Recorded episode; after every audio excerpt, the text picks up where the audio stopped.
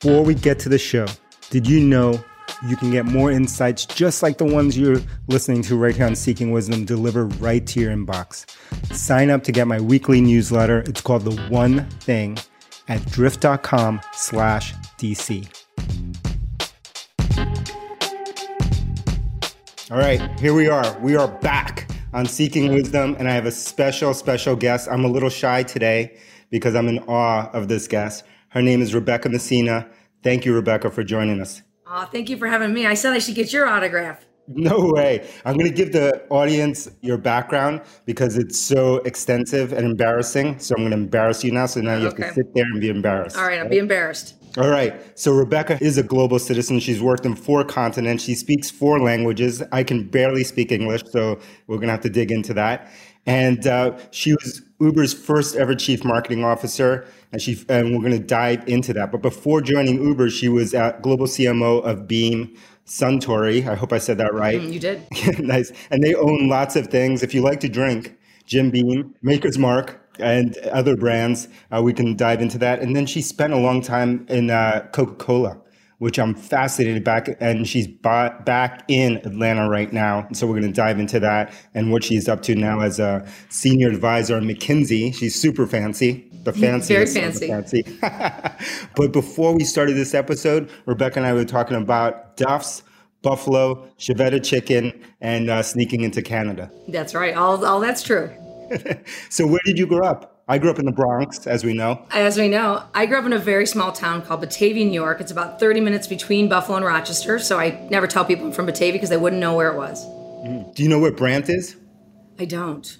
Oh, that's up there too. Oh, geez. I have to get better with my Western New York geography. So, how did you find your way out of Buffalo? Yeah, you know, it's funny. I had these parents, you know, we were super middle class and they always kept us connected to place, if you would. And I say that because Italy was a really important place for my family. And, you know, a lot of Italian immigrants are up in that part of, of New York State. And I would, my family would be in that category. And so I kind of, when I started to think about where I was going to go to school, to college, I really didn't have a job in mind. I had this odd idea that I was going to be a global citizen. And so I started to think of my parents like, what does one do when they do that? And I'm like, I don't know, maybe I'll be in the Peace Corps, maybe I'll teach Spanish, you know, something like that. My, I had a lot of uh, Italian language in my life. And so I kind of grew up with a little bit of an ear for language or desire, maybe not even an ear. I just was the one one in the family who really loved that. And then I um, came time to go to college. I wanted to go far. So I actually, well, that's not completely Why is true. that? Why did you want to go far? Well, it's not completely true. One little story. I feel like Julia Roberts. So I really wanted to go to Notre Dame, and I didn't get accepted to Notre Dame. And so every once in a while, I feel like I should go back like Julia Roberts when she went back in with the bags and was like, yeah, yeah. mistake. That's a little bit how I feel. So I didn't get into my first choice. And I had three backups, actually, one in Massachusetts, Miami of Ohio, and Syracuse. And I enrolled in Syracuse, an amazing university. But then I got sort of cold feet because it was so close to home, too close to home. And so my mom's like, you really should think about this school that my brother went to, my, my uncle. And so off I went to Miami and it turned out to be great. And indeed, I studied, you know, I was diplomacy and foreign affairs and a double major with two languages. And um, that's how it started. Wow, that's amazing how you had that foresight to do that and super impressive. I did not know anything. I did not barely know how to go to college. I didn't know, know what a major was. I didn't even know I mean, it, uh, you know, I always tell people it's such a different time before the internet. Like everyone has access to everything. I didn't know how to do right. Like I didn't know how like you could travel abroad. I didn't know how any of that stuff when I was kind of in high school age. And so it took a long time to learn that stuff. Now everyone knows everything through Instagram and travels the world. So true. And you know, we have to actually write postcards to home then. Yeah. You know, and I actually did. I wrote them and then they get it a week later and you get one a week later and Think about that. Think about you traveling being away now for people who have kids and there's no cell phone and you only get postcards in the mail. And, and you use what are those phones called? I don't even know what they're called anymore. Payphones. Payphones. Yes. Yeah. That's how it went. And you had quarters and you and then I used to have to call collect because I was calling from another country. and you remember the lady would come on and would you accept a collect call from Rebecca and all that? Yeah, it was wild, wild times. It's incredible. How did you go from studying, being this kind of global citizen, this kind of idea that you had? I wish I had that idea. I'm only having it now.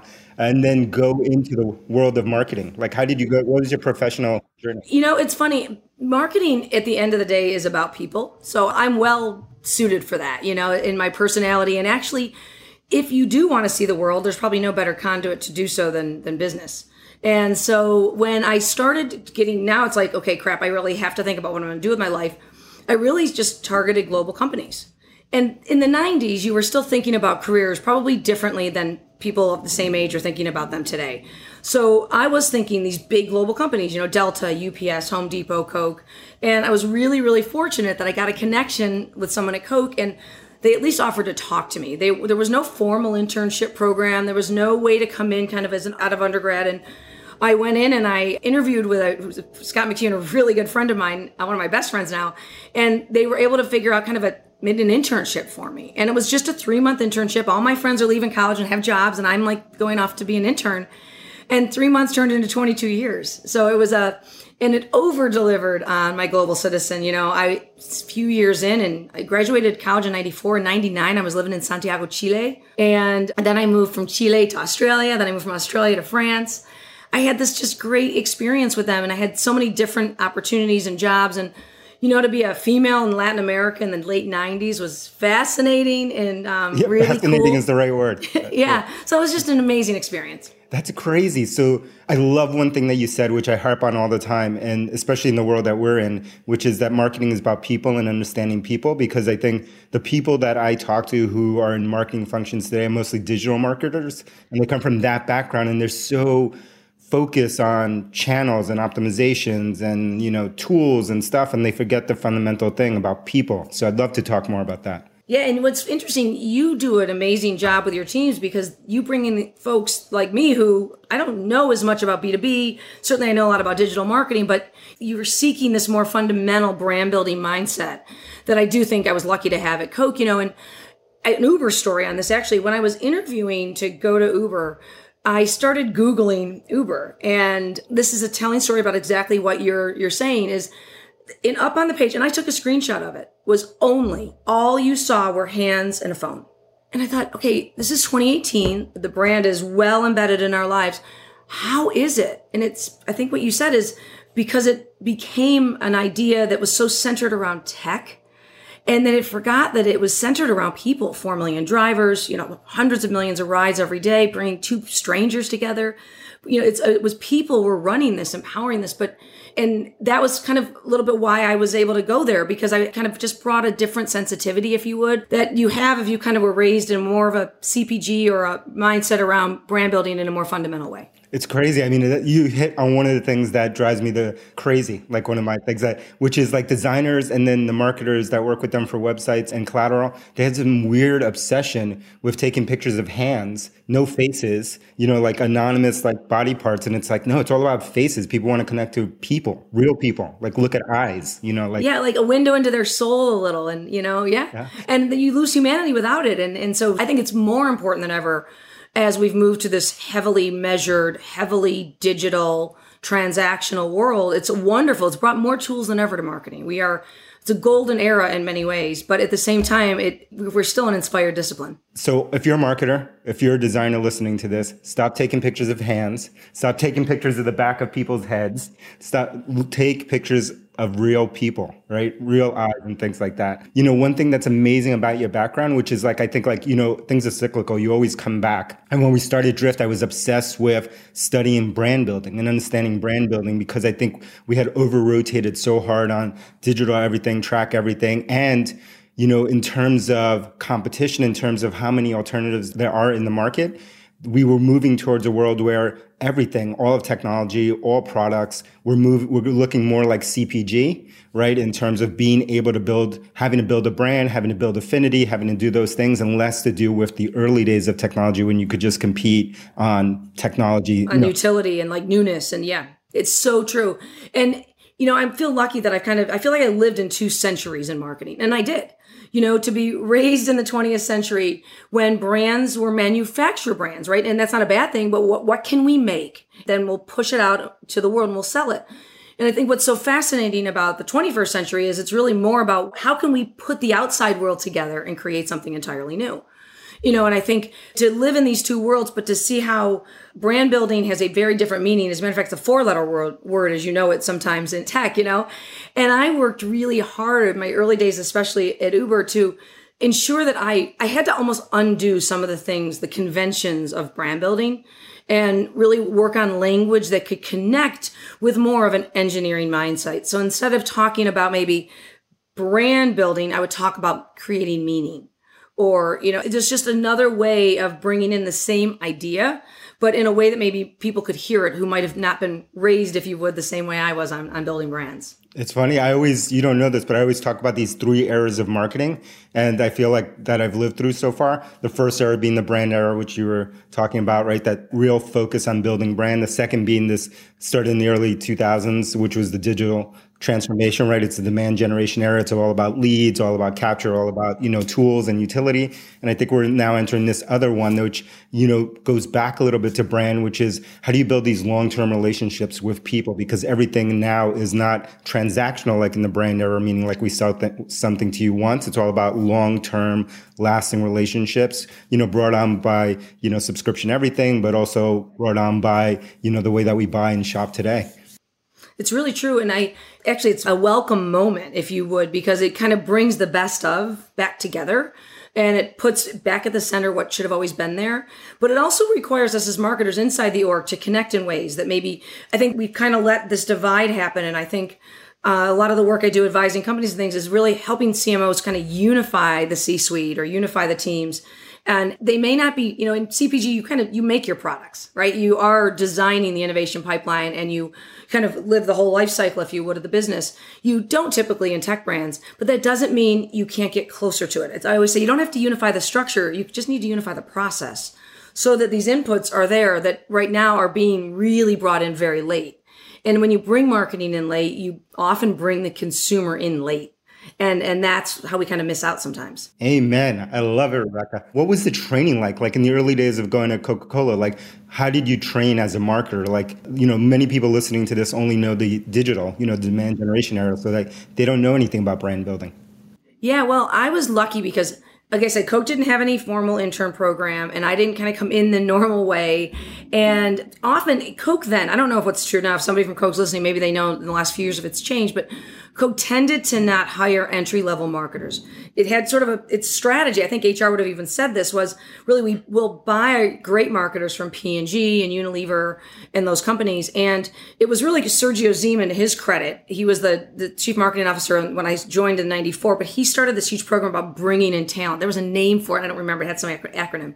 Anyway, so he brought in this great talent, and I you just you got thrown into these jobs that were bigger than you right? And it was I always and I do even now as I lead, I try to always get I've always people will live into those moments. They typically kind of rise up, you know. And so I was just lucky like that to think that at 28 years old, I'm living in Latin America and running marketing communications for four countries. And it just was kind of a nutty. So I learned by doing in a large way and learned by working with some of the best marketers I could have ever worked with and have just been given really great opportunities. And what I think helped me a lot was I did so many different jobs from so many different angles. And it really prepared me for like a world of Uber or even a world of spirits because I had to learn how to talk about what I knew in so many different contexts. And I'm really grateful I got to do that. You know, I had to learn how to show up in a foreign country and explain things and I had to learn French on the fly because I didn't know French when I moved to France and that was really, really hard. And then I learned marketing from single country view where we, you know, full ownership of the P&L. And then I saw marketing from a group view where you kind of were connecting the dots across Europe, for example. Saw marketing from a global view, saw marketing from the incubator, the small brands and the big brands. And so that was just really helpful. And so people always like, how'd you stay there so long? And I'm like, because every job was endless learning opportunities, right? Endless endless. It was, you know, it was like working at the United Nations every day and really working on really great things. But it was a company that believed in marketing and believed in brand building. And it taught me just some fundamentals that I will be forever grateful. Isn't Coca Cola the still the number one brand? Like from a no, no, what? No, you... it isn't. Now it's been overtaken by your Googles and your Apples. Wow, remember? Really? Yeah, yeah. So and we kind of knew that. I remember having meetings around when Interbrand would come out with it, and our our CMO at the time, Joe Tripodi, to his credit, he called it. He said, "We won't be on this list." 10 years from now because of the utilitarian nature of a brand like Google. It's a verb in your life, right? Uber, those brands. So it's more because you, part of what how that ranking happens is awareness is these brands are all 100% awareness all the ones that are in the top you know 97% awareness brands but a brand like coke is got really almost high virtual brand love if you would and some of these have really high product love. And there's a bit of a difference that we could probably talk about, but they become well known in our lives. Did you find that I love the way that you learned at Coke? And I think that's the way I've learned of just like you're getting, you're in the deep end of the pool, you're forced to learn, like you survive and you thrive. And it's not always, it's not comfortable, right? Because you're always on the fly and go. And did you see a lot of people not make it through that process? Because I ask because I think a lot of times now, when I'm talking to people younger in their career, they seem to want these, they want the growth, but they don't want the discomfort. That's a really good way of putting it. I think, I mean, you're an entrepreneur, so you're in another class of people who are can handle the discomfort. But I do like white space. And so I kind of always said, you know, I found value to create. I didn't always follow the job description and um, and entrepreneurs you didn't even have a job description so you take the structure out altogether. I'm given a little bit of structure and be like okay so you sort of want me to hear and then i kind of go okay now how do i kind of add value? And where's their white space? And and there's some discomfort in that. It's actually also freeing because no one's done that before. And I've liked being, you know, first CMO at Uber. Many of the jobs at Coke were the first time somebody had those jobs. And I appreciated that because I think I can only count on my hand one or two of my 10 jobs at Coke that I maybe was less than 10 jobs, eight jobs at Coke that someone had before me. And it's very, very freeing to do that and not have to walk in someone's shoes, but actually kind of create the new shoes, if you would.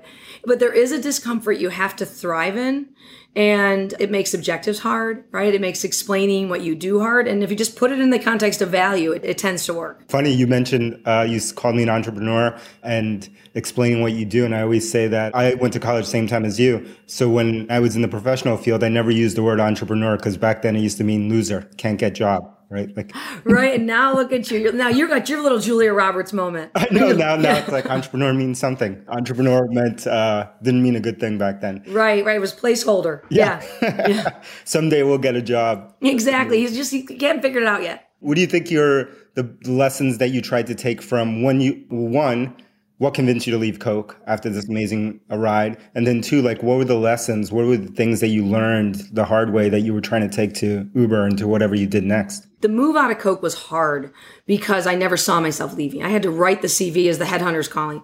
I'd never even really taken the calls before. My husband also worked there, so we together were like 43 what? years at Coke. Yeah. Wait, wait, wait, wait. That was. I mean, I guess in a, in a company as big as Coke, that's fine. We met living in France. He's Dutch. We were both expats in France together. We got married. And by the way, this is the funniest part. People who worked with us at Coke always laugh. We were in offices next to each other for a while at Coke, like literally, like out my door and into his. And so I never took his last name just because it was like that would have been triply weird. Like right, like oh the Hendricksons are in a meeting. I'm like no no, Rebecca's in a meeting and Derek's in a meeting. And so anyway, it was really a big decision because in a way it was the end of an era for our family at Coke, right? And that was hard. Um, so part of it was just good time to go. We kind of both really been there a, long time. I knew and I always felt Coke was sincere and like, you know, you're on this path to be, to be our CMO. One of there's but there was a few of us, right? And there's no guarantee. And to have the opportunity to go to a great company like Beam with an incredible CEO, I was just so drawn to what he was doing and the opportunity to take they had big brands, you know, you mentioned some of them. They had craft brands. They had families, they had stories, they have long legacies and short legacies and I also had the chance to manage R&D, which is so interesting in spirits. So interesting because you really are working on, like, you're really imagining where trends are going. What are people going to be drinking? What do we need to be making? What mash bills? How do we need to think about this? What types of, it was just wonderful to get that experience. And I would have never gotten that at Coke. And so to, to really have that end to end experience was so special. And so when you ask, like, what did I bring with me? You know, I left for the first time a place where marketing was the center of the universe. That was Coke.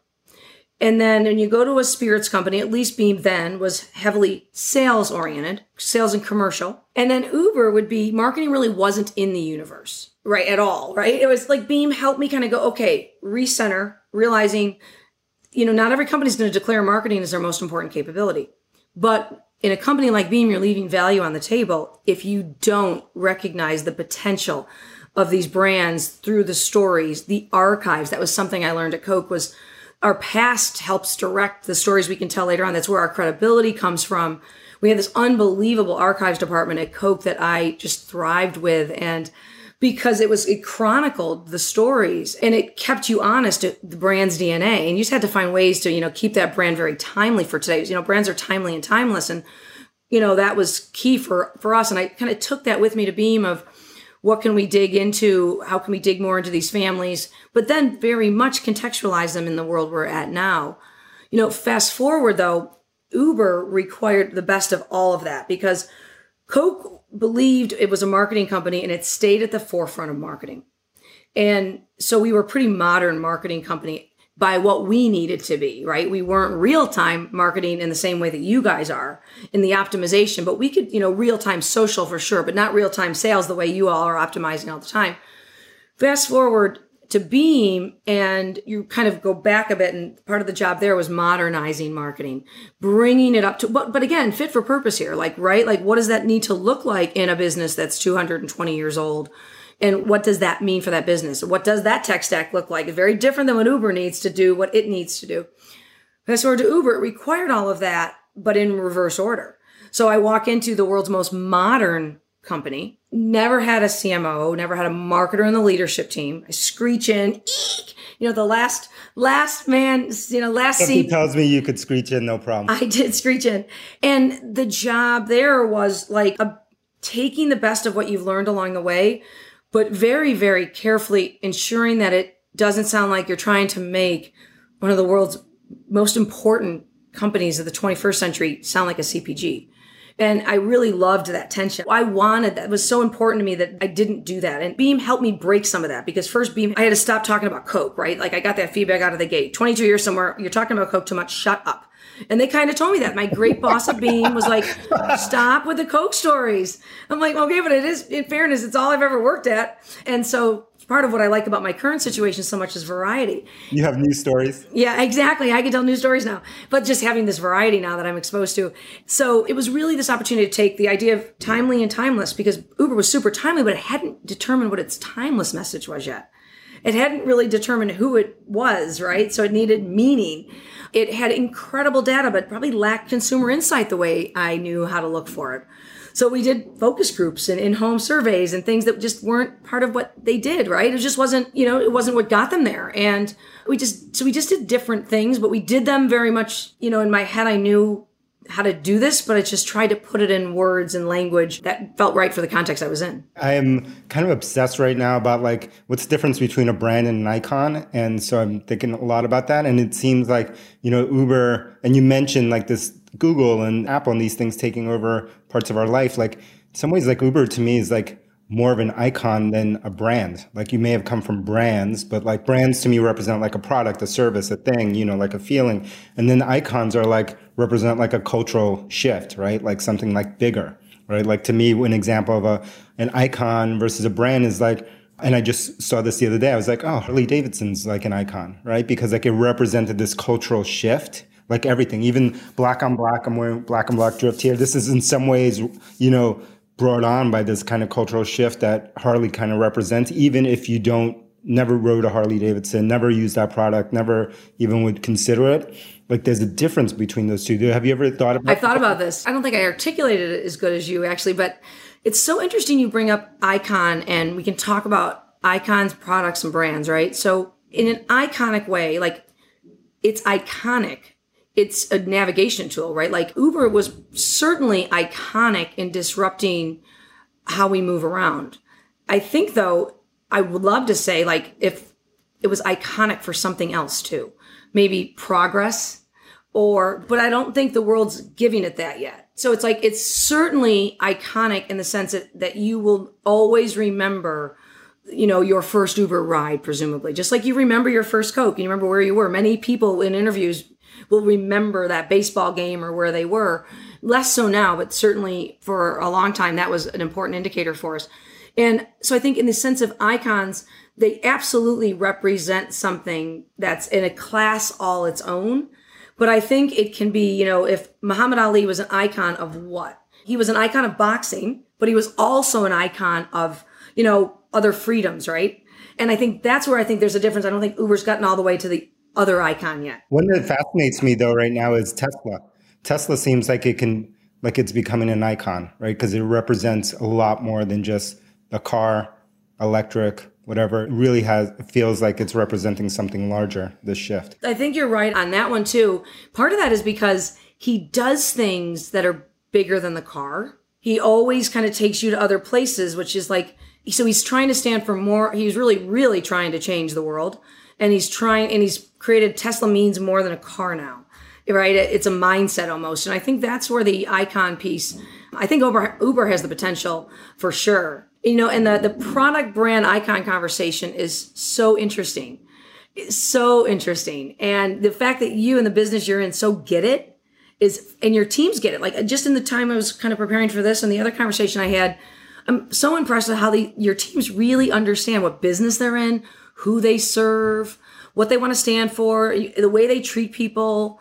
It's very nice. Uh, you know, it's very nice. Yeah, it's Thank true. You. The, the only thing that we knew kind of starting the business and, and what we're doing now kind of reinforces that there is no other way. I think I just think we're in a different part of the cycle right now, like that is the only path forward, I think, right? Just like building a brand was at some point with CPGs, demand gen was for a certain era. Like I think we're in this new era that we're still all trying to define. Like I don't think there's another way, right? Because there's too many alternatives, too much choice, there's too much everything. Like yeah, and there's too much choice, and I love that you know that because it's not just choice; it's sensitivity of many types. We actually did a study once at Coke where we actually studied brand love and so brand love technically defined as, you know, loyalty beyond reason. And I didn't come up with that. One of the icons in advertising did, but we studied actually countries that had higher brand love. We actually had a brand love score. So we studied countries brand where love score? we did brand love score. Oh, score, score. Score, yeah. And so, and we had, we looked at all of the countries around the world and we looked at like which countries had higher brand love than others and we looked at correlated that with sales and we so we made the argument for how important brand love was is the point one. Wow that's nps to the next level. To the next level yes. And and it was really important because it helped us you know tell these stories to bottlers. It helped us ensure the whole system could kind of understand how important it was to build brand love. But then we also looked at what brand love gives you. It gives you you know breaks a tie. It gives you air cover when you screw up and you see lots of examples of brands that don't have that air cover and they're like okay now what? Reduces price sensitivity right? There's just so many things that it gives you. That's like the brand halo that people would talk yeah about right? yes exactly. It's the brand halo and it's so so important and it's so often overlooked and very often overlooked. And i ask, i struggle sometimes with some of the companies that i advise because today's marketing tools the 21st century tools that we are in a luxurious position of having can measure a lot. But there's they still can't measure everything. And sometimes it's this part we're talking about that we get frustrated. It's like we shine a light on what we can't measure and therefore it's bad. I'm like no actually it's really really good. Really good. Thank really you Really good. that. yeah. It's like maybe the most valuable part of everything in here but it just doesn't pay you back in the same way these other things do. It doesn't pay you back today in this minute right now but it will pay you back exponentially. I think that's been, I harp on this so much. I rant on this so much. And it's so fundamental to everything that we do. I say, like, you know, like marketers today, and I mean mostly digital marketers, right? You know, like are obsessed with things that are perfectly measurable, perfectly scalable. But like, and then run away from things that are, like you said, hard to measure, you know, maybe subscale, like whatever. But like all the opportunities actually there right? Like all the opportunities there in the immeasurable, the stuff that's hard to measure. Like there is very little opportunity left in, you know, these perfectly scalable, perfectly measurable things because everyone is there. All the noise is there. It's been like all the arbitrage has been taken out of those systems. Like it's only here. And it's like, it just like baffles me, like why they all, everyone wants to focus on this stuff when all the real stuff is right here. And they would always ask me like, you know, these activities that we would do and these kind of marketing and brand building things that we would do, they were like, how do you know it works? Because you can't measure. And, a, and I'm like, because we literally, the person that we're marketing to, the customer, the brand told me. And they told me like this, just like told me, either they did it in, you know, uh, video, text, you know, social, or even face to face. And then it was, you know, it'd be funny. And then we'd have this whole conversation with groups of them. And then they, we would get to the end and they would say, so how do you know it's working? I'm like, what? this is lunacy. Because they told me, like, we have to, because it doesn't exist in Google Analytics, does not mean that it doesn't, it's not working. But so amazing that you know that. And, and the idea that everybody can chase those same analytics the only thing you have left is this. Like the only thing you have left to differentiate is your voice, your personality, what you stand for, the values, the purpose you were built on, all of that. That's the only thing we can give consumers that gives them any real choice left. The rest is in the back end and we can all optimize it. And they, to your point, it's like, it's like a really efficient factory, right? It, we can't get much more efficient back here, but right. And so like we have to play with the only variable that's truly a variable, a true variable how do you choose companies now to like advise and to work with like and and ones that hopefully will get what you're saying versus not yeah, so I, I kind of advise in three different pillars. One is through McKinsey, and with them, they get this amazing client base, and I feel very lucky to get brought into some of those incredible conversations trying to solve huge problems.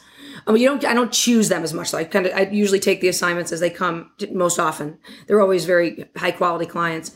The ones where I truly choose are really try to point my energy and my efforts to companies that are breaking conventions from the 20th century. So a lot of that sometimes that means you're a troublemaker. Food. I love it. Yeah, a bit like better food. I really my, my husband's put his whole rest of his career now into really disrupting the food system and looking at food waste and reducing um, footprints and things. And um, so looking at better food, better beverages, like in all aspects of that, right? They, they don't always have to be even perfectly healthy. I'm not, you know, I'm on the board of a wine company, but it's really staying close to the source, getting to know the maker, how it's sustainably sourced, how we're doing it, like things that are just really trying to go about being better. I'm having conversations with companies. I mean, having, you know, looking at things like spaces that are companies that are really trying to help the world in terms of mental health, like stigmas that we had in the 20s, infertility. I love those companies that plant based. These are, I just think, you know, if I look back on my own career and go, okay, I had this chance to learn from some of the world's biggest icons.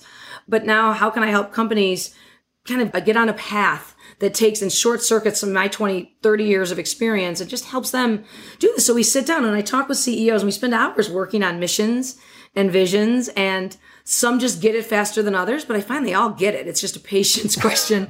um, really, they do. You let it, them down? I don't know. I think a few would tell me. I think the mission and vision is maybe the hardest conversation you will ever have. It's like, and I stick with it. So painful. But I'm like, just let's stick with this because it will pay you back the clarity it will give you. It'll help you choose products you will make or you won't make. Rebecca, I spend so much time in pain in this area and I'm obsessed with it. And it's still, I try to explain it to people. It's just like, it is painful. It will always be painful. I love it. I'm obsessed with it. It is pain.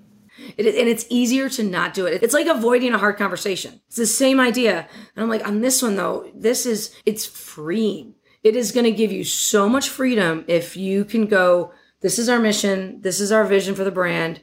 This brand, you know, how it all works together. It's very freeing. And I've been lucky to have some really interesting conversations with a lot of cool CEOs doing cool things in this space. And and again, you're not using fancy language. You don't have you're not using fancy research techniques like we would use to do this.